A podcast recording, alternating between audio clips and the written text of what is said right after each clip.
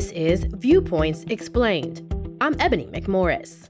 Keeping in line with last week's episode, we're continuing with our best of breakdown. Last week we covered the word authentic, which was crowned the word of 2023 by dictionary giant Merriam Webster. But as many of us know, they're not the only wordsmith in town. Hop across the pond, and the word of the year, according to the Oxford English Dictionary, is Rizz. Now, apart from a couple of our Gen Z writers, most of us at Viewpoints had no idea what the word was until we did some research. It's a noun, and the formal definition is someone who holds style, charm, or attractiveness, the ability to attract a romantic or sexual partner.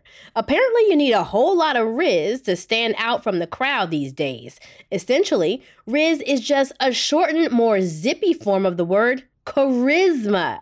If you're feeling overly confident, it can also be used as a verb.